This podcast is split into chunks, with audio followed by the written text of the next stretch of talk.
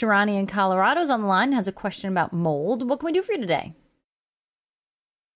The pipes have broken inside the walls, and we fixed the pipes and everything. Now we got this problem with the mildew and the mold. So we have we want to know what's the best way to treat it. Yeah, you know, first of all, when that happened, did you uh, file a claim with your homeowner's insurance company? No, we just got the house. We got it as is, so we're fixing Oh. it before we move in. Oh, okay, got it, got it, got it.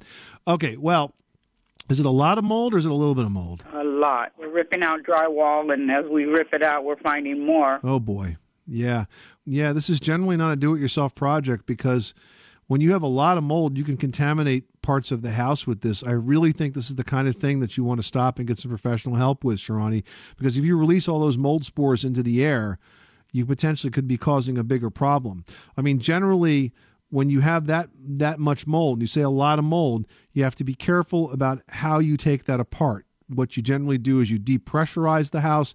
You put fans in the house so that it pulls uh, the air out as you're breaking out that the drywall and so on, and flushes all of those mold spores to the outside.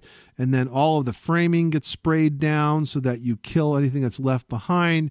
You get it good and dry, and then you re-insulate and re-drywall. But it's a pretty big job, and when you have a lot of mold like that, you can be exposing yourself to that mold, and that could make you sick. So I would say to proceed very cautiously when you're trying to rebuild a house that's got heavy mold damage. It's uh, it's not an easy problem to resolve. Okay. So good luck with that project. Thanks so much for calling us at 888 Money Pit.